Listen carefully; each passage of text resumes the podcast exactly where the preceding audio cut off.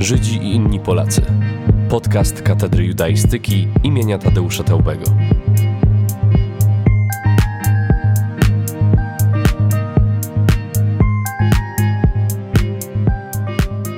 Tu podcast Żydzi i inni Polacy. Dziś w wersji Żydzi i inni Niemcy nazywam się Tomasz Duda, a ze mną w studiu jest Adam Heimrat. Cześć. Adam poprosił mnie, żebym przedstawił go jako amatora. W jakiej dziedzinie jesteś amatorem, Adamie? W dziedzinie historii i historii Żydów wrocławskich jestem absolutnym y, amatorem. Z wykształcenia jestem fizykiem, z y, zawodu od 30 lat przedsiębiorcą, więc nie mam nic wspólnego z historią, z historią sztuki. To jest moja dziedzina zainteresowań, pasji amatorskich. Mhm. Adamie, dziś chcielibyśmy porozmawiać o cmentarzu, a może nie tyle o cmentarzu żydowskim przy Ślężnej, ale o historii, którą mogą nam opowiedzieć pogrzebani tam. Cóż mogą nam powiedzieć? Tak, cmentarz, rewelacyjny cmentarz jest y, takim filmem rozciągniętym przez cztery pokolenia, który pokazuje nam historię niebywałą zupełnie y, pojawienia się, wzrostu, rozwoju, rozkwitu elit społeczności żydowskiej w Breslau.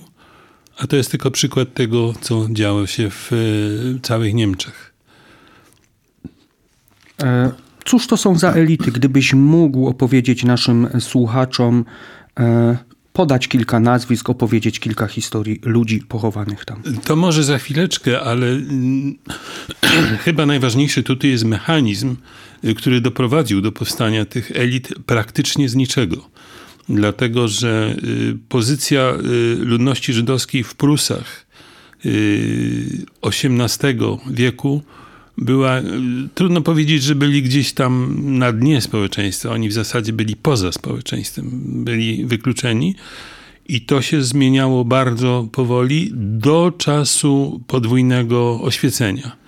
Oświecenia y, niemieckiego, o którym wiemy bardzo dużo, i oświecenia żydowskiego, biegnącego równolegle z pewnym opóźnieniem ruchu zwanego Haskala, o którym wielu ludzi wie, ale to nie jest taka powszechna wiedza jak, jak oświecenie y, niemieckie. To był ruch, który przeobraził, przekształcił dużą część społeczności żydowskiej, zmieniając zupełnie jej nastawienia, jej aspiracje. Y, takim szczytem aspiracji przestało być dla chłopaka z porządnej rodziny y, bycie rabinem, zostanie rabinem. Pojawiły się zainteresowania zupełnie świeckie, sekularne, y, wielkie ożywienie, otwarcie na nowoczesną, na tamte czasy naukę odejście od studiowania tory do studiowania literatury, sztuki i, i nauk kojarzonych raczej ze światem świeckim także zupełnie inne spojrzenie na Torę jako źródło własnej historii, a nie objawienie y, religijne. Mhm. Ten schemat jest powtarzalny? Ten schemat jest powtarzalny, natomiast to, co jest w historii Prus unikalne, to kompletne przekształcenie, przeobrażenie państwa pruskiego po klęsce w bitwie pod Jeną, po klęsce z y, Napoleonem.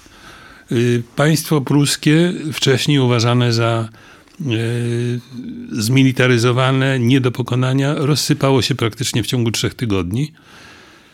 I szczęśliwie znalazła się grupa ludzi, którzy widzieli w tym szansę dla nowego państwa pruskiego i którzy podjęli się jego głębokiej reformy pod skrzydłami Napoleona i w duchu kodeksu napoleońskiego.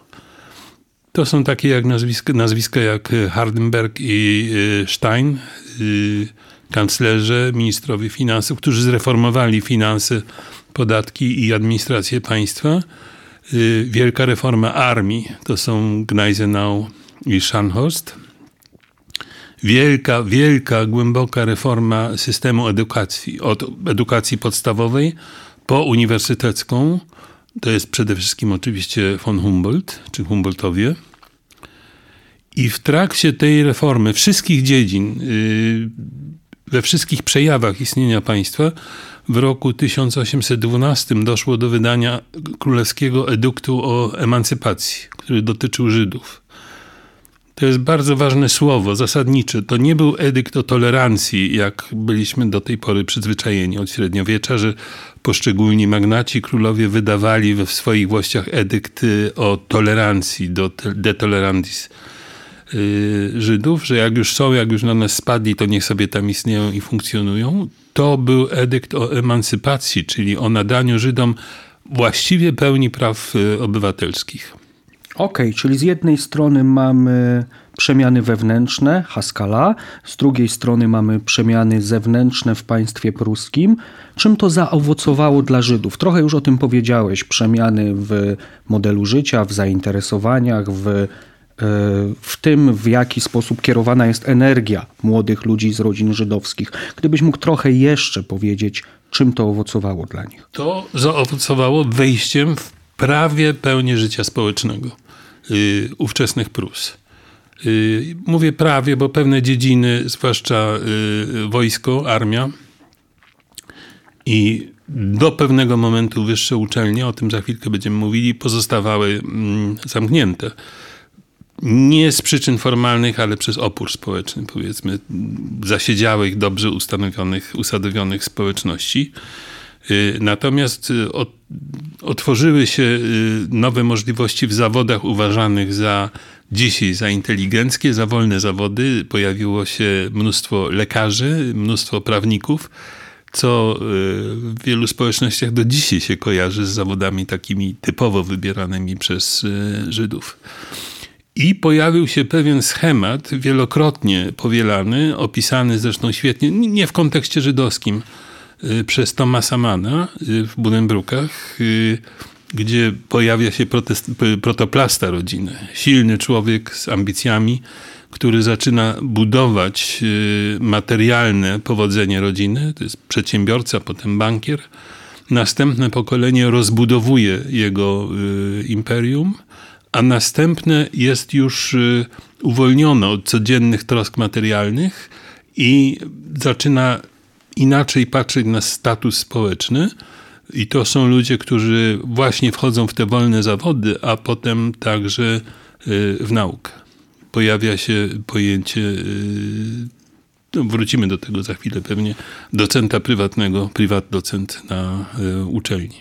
Okej, okay. jesteśmy przy Tomaszu Manie, o którym wspomniałeś to wydaje mi się dobry moment, żeby wrócić do cmentarza przy Ślężnej, od którego zaczęliśmy naszą rozmowę. Gdybyś mógł nam powiedzieć, cóż wspólnego mhm. Man ma z tym cmentarzem.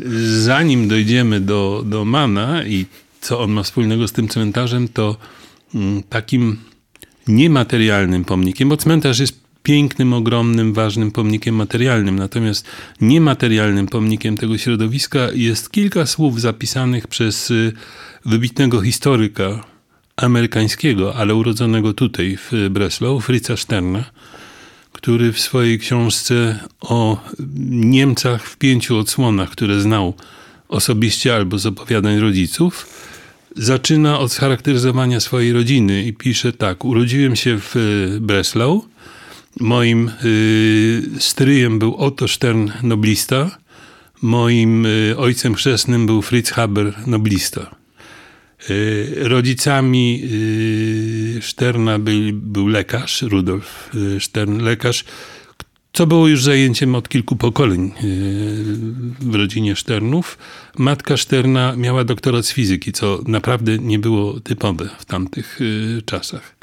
Więc takie to było środowisko. Nawiasem mówiąc, y, młody Stern mm, miał rozterkę, czy zająć się w życiu historią, czy medycyną. I historię odradzał mu bardzo energicznie wielki przyjaciel rodziny y, Einstein, Albert Einstein, który wytłumaczył mu jasno, że przecież historia nie jest nauką i uzasadnił to. Po czym Stern został historykiem. I teraz przechodzimy do cmentarza, który, tak jak powiedziałem, jest, jest, jest pięknym filmem, w którym przewija się los mniej więcej czterech e, pokoleń. Cmentarz, mówimy o cmentarzu żydowskim przy ulicy Ślężnej, starym cmentarzu żydowskim. powstał w połowie XIX wieku. Ostatni pochówek to jest rok 1942.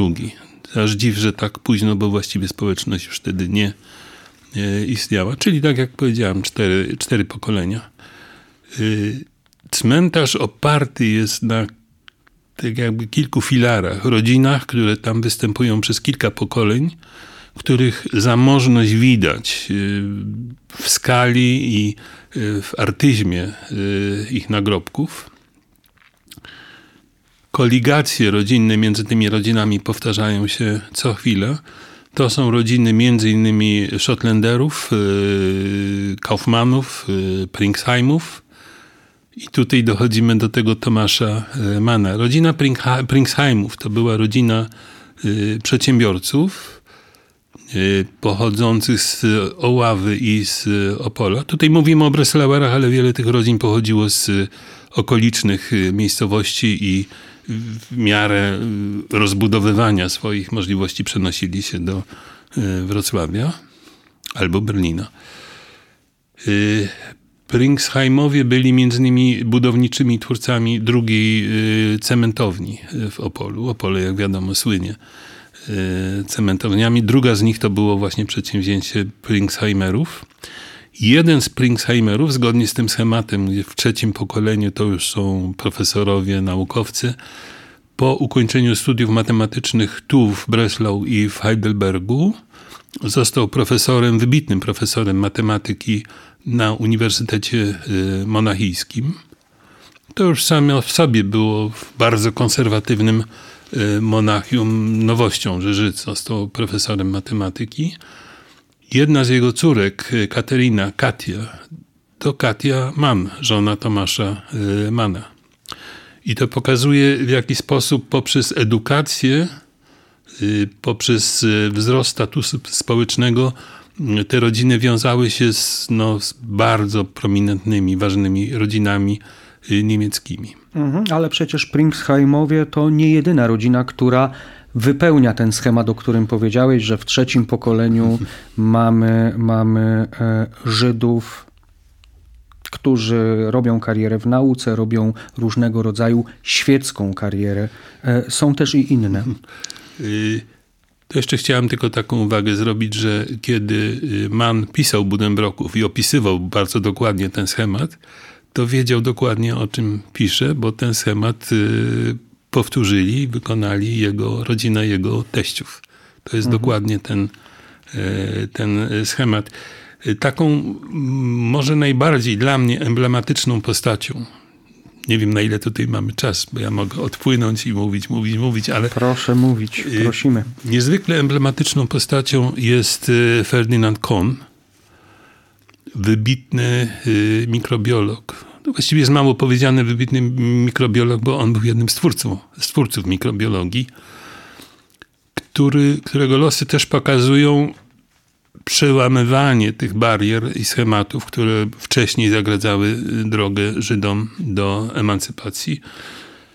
Kon urodził się bodajże w roku 1828, więc paręnaście lat po edykcie.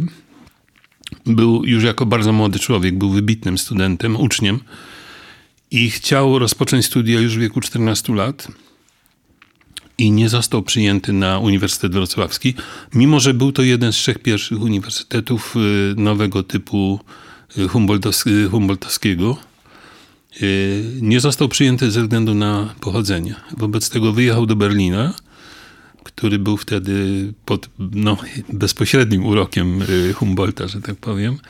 Został przyjęty na studia przez Rudolfa Wirchowa, wielkiego, wielkiego lekarza, naukowca Ukończył te studia y, przed 20 y, rokiem życia i wrócił tu do Breslau, ale już w dłoni z dyplomem i papierem polecającym od Wirchowa.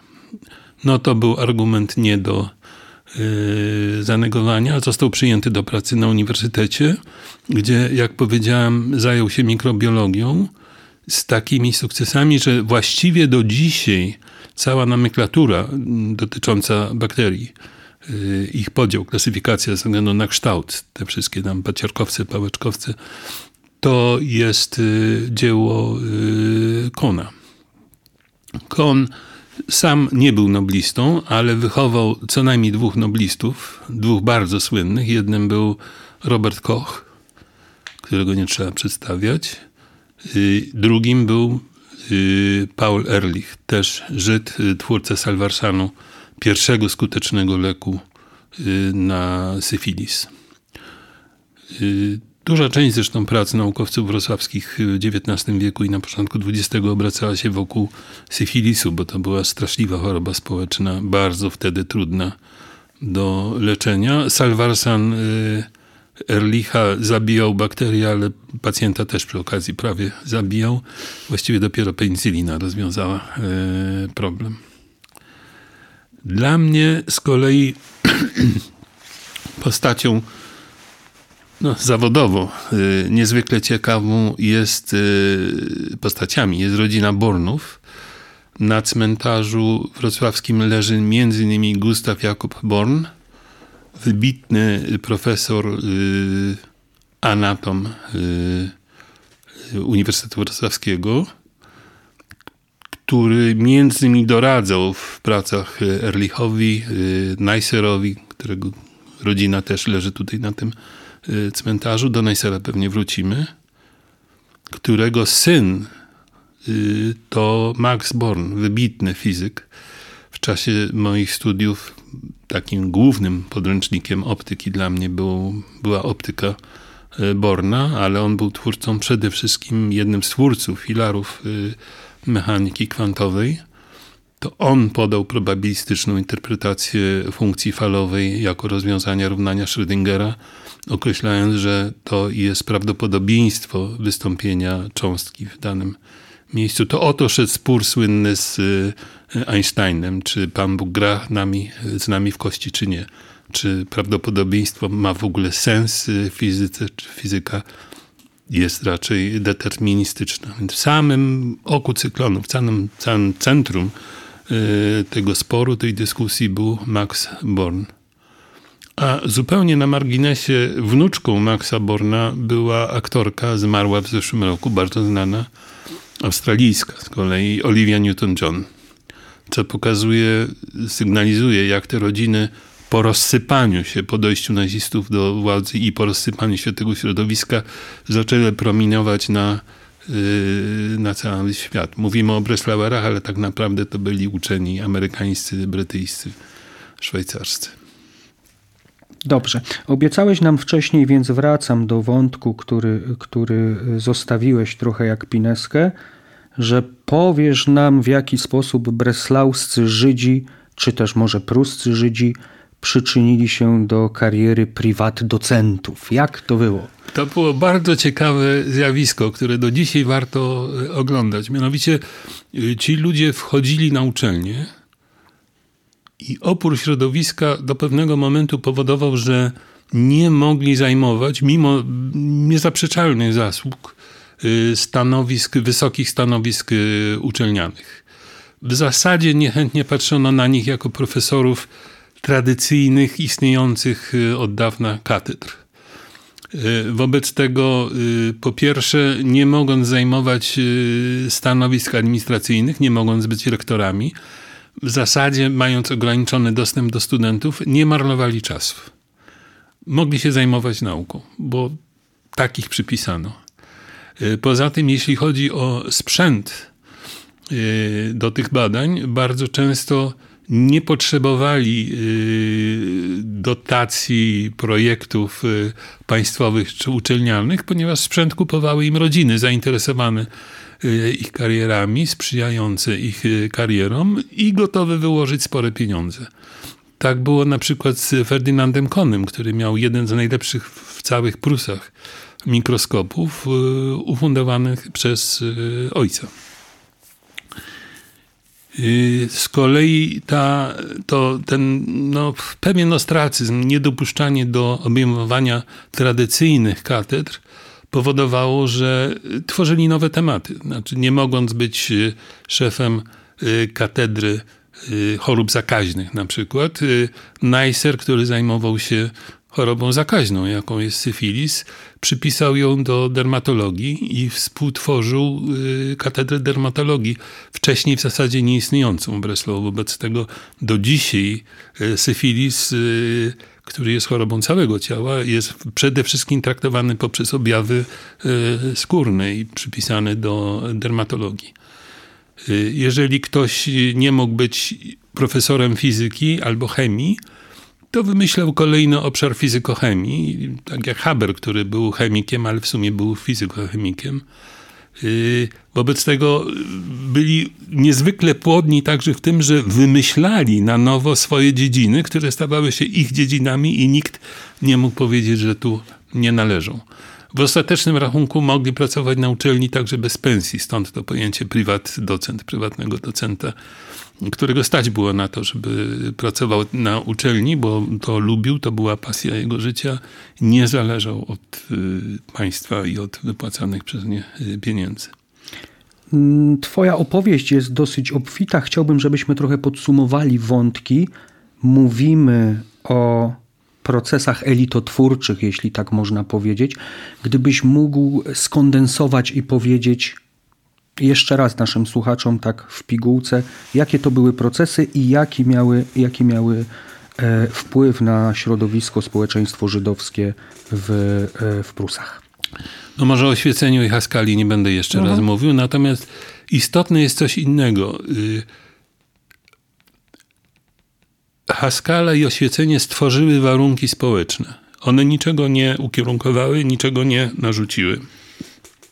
Z kolei edykt emancypacyjny stworzył warunki, ale niczego nie narzucał i niczego nie kreował.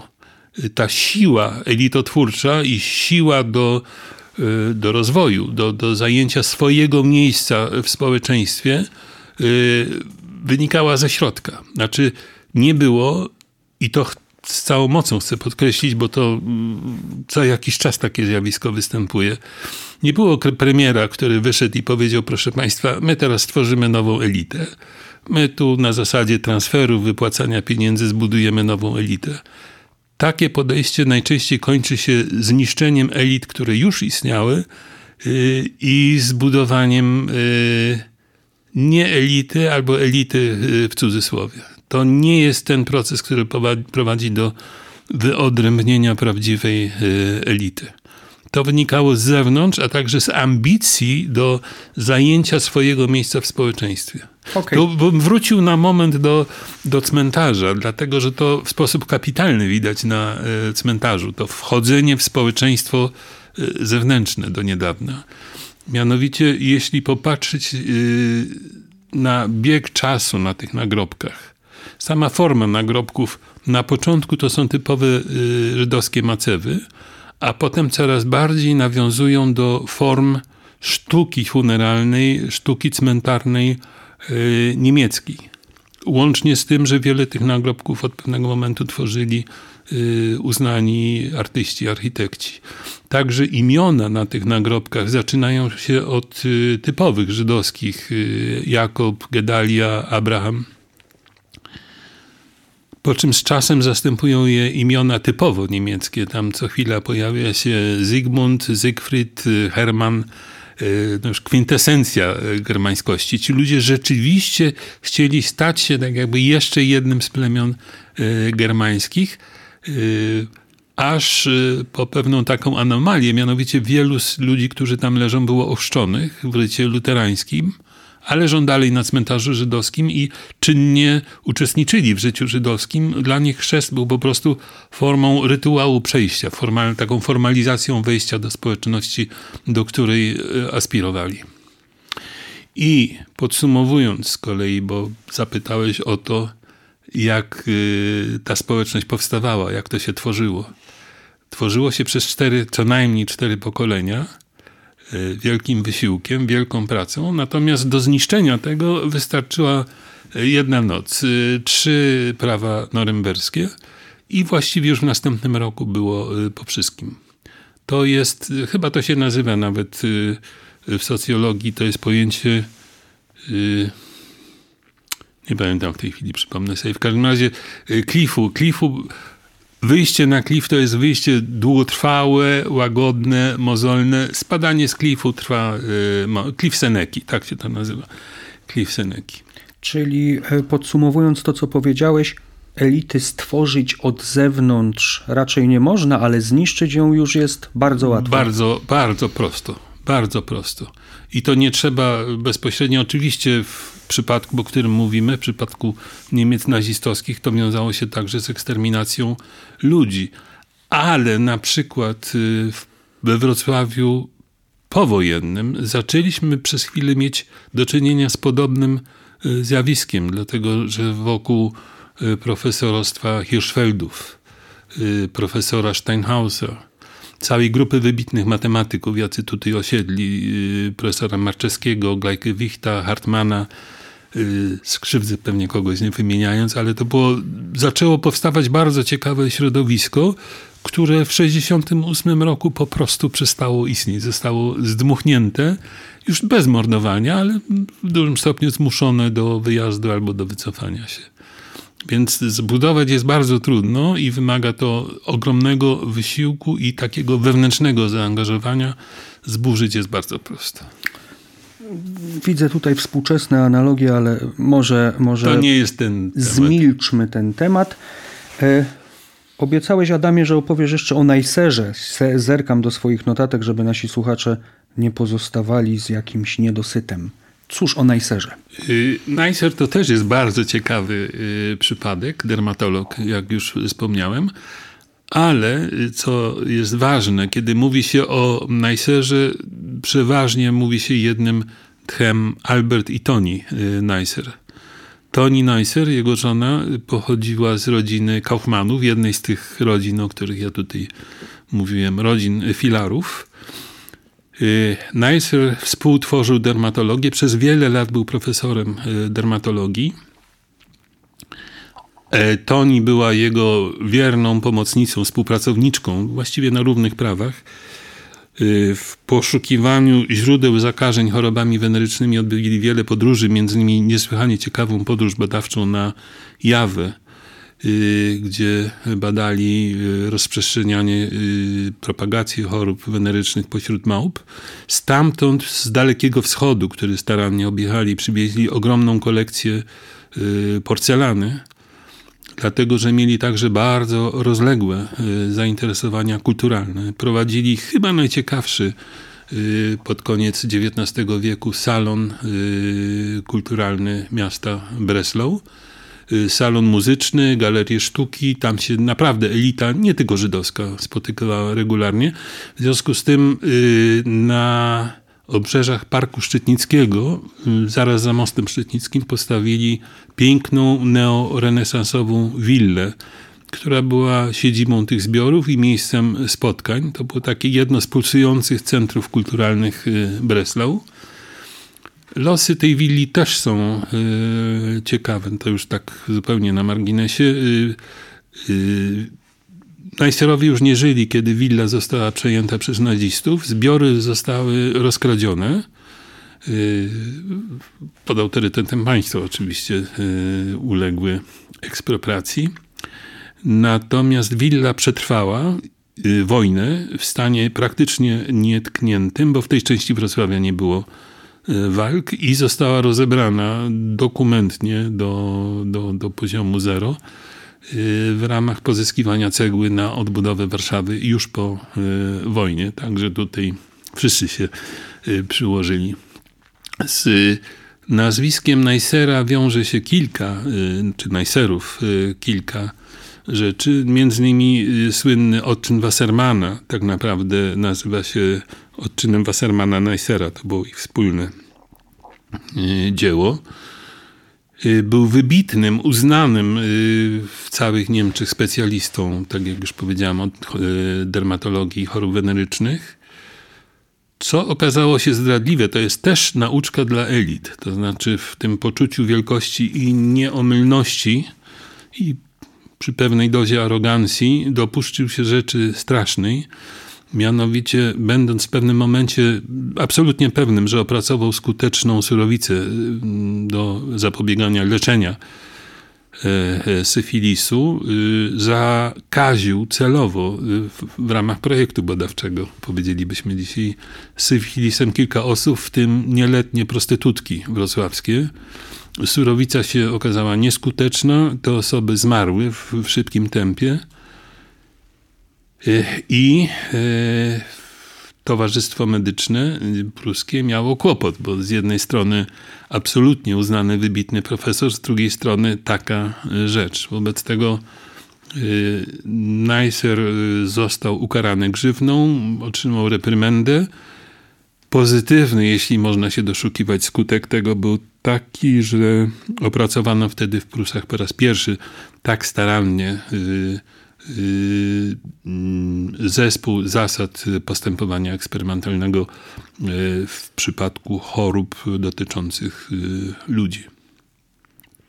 Myślę, że pomału będziemy zmierzać ku końcowi naszej rozmowy, chyba że zaprosimy Cię, Adamie, dasz się zaprosić na kolejny odcinek naszego podcastu, ale y, zmierzając w stronę podsumowania, y, czy y, teoria, którą tutaj wysnuwasz na temat tworzenia się elit, e, jest e, aplikowalna też do innych społeczeństw, społeczeństw nieżydowskich w innych czasach? Y, myślę, że tak. Natomiast chciałbym mm, jednak pozostać w tym nurcie breslauerskim, bo tu jest bardzo ciekawa rzecz. Y, w historii Niemiec inne miasta doczekały się licznych opracowań i opisów. Y, polska historia też jest dobrze rozpoznana, opisana, chociaż do dzisiaj jest źródłem wielu konfliktów. Natomiast y, miasto Breslau wpadło na wiele lat w czarną dziurę. To nie znaczy, że nie istnieją opracowania, bo istnieją i niemieckie, i, i polskie, y, ale pozostawało na uboczu, dlatego że przez kilkadziesiąt lat tak nie do końca było wiadomo, gdzie ona właściwie należy. W związku z tym istnieją źródła tu we Wrocławiu ciągle jeszcze nieprzebadane, nierozpoznane, chociaż jest grupa uczonych, ja już nie będę teraz wymieniał nazwisk, które tematem się zajmują przynajmniej cząstkowo. Natomiast y, moim zdaniem istnieje ogromna potrzeba zajęcia się tym tematem w sposób taki kompletny i solidny i z wielką radością mogę powiedzieć, że od jesieni rusza na judaistyce wrocławskiej y, nowe stanowisko. Y, to będzie mm, samodzielny w sumie pracownik badawczy. W każdym razie to będzie stanowisko związane ściśle z badaniem źródeł historii, o której dzisiaj y, mówiłem. Ten nowy temat badawczy, o którym mówię, oparty na źródłach wrocławskich, y, do, w znacznym stopniu jeszcze nierozpoznanych, ale wiemy, że istniejących, prowadzony przez y, młodego, ambitnego profesora Niemca, będzie bardzo ciekawym tematem potencjalnie dla naszych studentów przyszłych, bo to będzie okazja, możliwość do poprowadzenia pracy dyplomowej w dziedzinie bardzo ciekawej dla historii, e, historiografii, kultury i polskiej, i niemieckiej, związanych z tym miejscem, w którym tutaj żyjemy. Dlatego bardzo wszystkich zachęcam do zainteresowania tym tematem. Swego czasu, e, kiedy rozmawiałem z profesorem Wodzińskim na ten temat, i narzekałem, że, że, że lubię czytać, ale w sumie mało jest na ten temat. Powiedział: Chcesz mieć dobrą książkę, to ją sobie napisz. Oczywiście ja tej książki, będąc amatorem, nie napiszę, ale mogę wesprzeć razem z Basią, żoną, możemy wesprzeć powstanie tego stanowiska i wierzę głęboko, że tą książkę ktoś dla nas już stosunkowo niedługo, w ciągu paru lat, napisze. Z dzisiejszego odcinka podcastu dowiedzieliśmy się nie tylko tego, w jaki sposób tworzyły się elity w Breslau, dowiedzieliśmy się też, skąd brać dobre, profilowane książki.